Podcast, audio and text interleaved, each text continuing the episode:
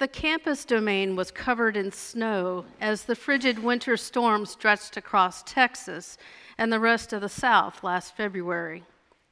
Since foul weather is never a reason to cancel classes in Sewanee, my classmates and I were scattered across campus as we zoomed pastoral theology with Mother Gata. Now, Mother Julia is a devoutly spiritual priest. If she isn't in tune with God, then I am not sure anyone is, for Mother Julia is a praying and holy woman. During class, wind-blown ice was falling from trees on the roof of the seminary where Mother Julia lectured. She was so disciplined and focused that there was barely a wince or notice of the ice, which sounded to us on Zoom like fireworks being thrown into her office. About an hour into the three hour lecture, there was a flicker and she and half of the class disappeared. As we waited for them to sign back in, the rest of us conversed a while. After what felt like an unusually long period of time, someone piped up, Is she coming back? And there was a long pause. We looked at one another in wonder. Then lots of laughter because the end of times theology had permeated most, if not all, of our seminary classes. Fortunately for us, the pious and holy Mother Julia, in fact, did return along with the rest of my class. For us, it was not an initiation to the end or the last things, what we call the eschaton. it may be an odd thing to talk about last things at the start of the Christian calendar. It should be a whole new opportunity to talk about beginnings and read of the preparations for the blessed birth of Jesus, the Son of God. Instead, today we read about the coming of the kingdom of God. However, there is a nod in the Old Testament reading to that holy event. I will cause a righteous branch to spring up for David, and he shall execute justice and righteousness in the land, writes the prophet Jeremiah. The house of David is restored. Those are encouraging words for this first Sunday in Advent, but they really don't say quite what we might have anticipated in today's readings. In this new year of the Christian calendar, we start with the end in mind Advent, the kingdom of God, and with that, salvation and redemption of Christ. Today, we ponder the final things, otherwise known as eschatology.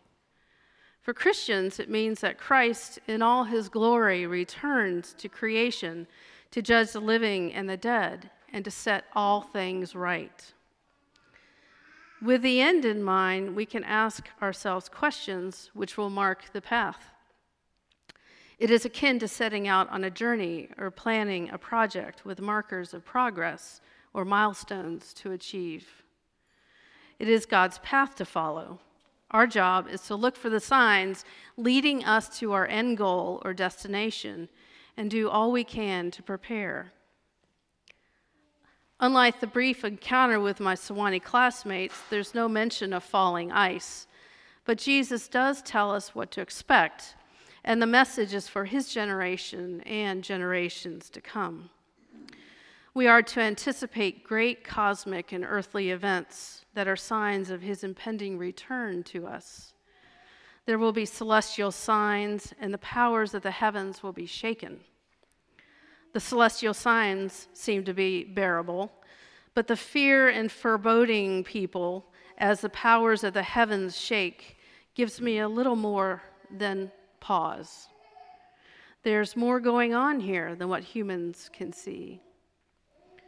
Hence, the apocalyptic nature of the passage, the unveiling of information previously hidden. The battle between good and evil is played out in both heaven and earth. We may only see the events on earth and think in terms of systems that are evil or darkened hearts, but we can also feel the effects of evil elsewhere in creation. Perhaps one doesn't think about the forces contrary to God in a cosmic way, but when looking at our baptismal renouncements, they are clearly written there. So, what is the next event? Followers of Jesus would have to have been quite familiar with the phrase, Son of Man coming in a cloud. The image is taken directly from a vision received by the prophet Daniel during the Babylonian exile. Jesus, uh, often uses the term Son of Man to return to refer to himself. So, for him to finally state that in the end of times, the Son of Man will return coming in a cloud, says clearly what has been indicated by him all along in his ministry. He is our Redeemer, and he will set things right. He comes in power and will make all things new. And like the description of Moses' encounters with God on Mount Horeb, his encounters with God in God's glory in the cloud, Christ will come in power and the, in the same glory back to earth. Jesus tells us what to expect on the path. The milestones are there, so there should be no surprises. When these cosmic events occur, do not run and hide. Instead, raise your heads, he says, because redemption is on the way. Like other apocalyptic literature, the images of a great cataclysmic destruction and fantastic rescues are part of the fabric of these stories. The images are surreal, cinematic, and have an impossible quality to them. Perhaps it all feels a little too fantastic to ever be able to happen. And perhaps that's the point. Perhaps because we believe so much in the love of God and his redemptive powers that nothing is impossible. Or maybe we need a little shaking up, an unveiling of the final things so that we take proper notice. We are assured that Christ, the Son of Man, will return to redeem the broken cosmos and make things right.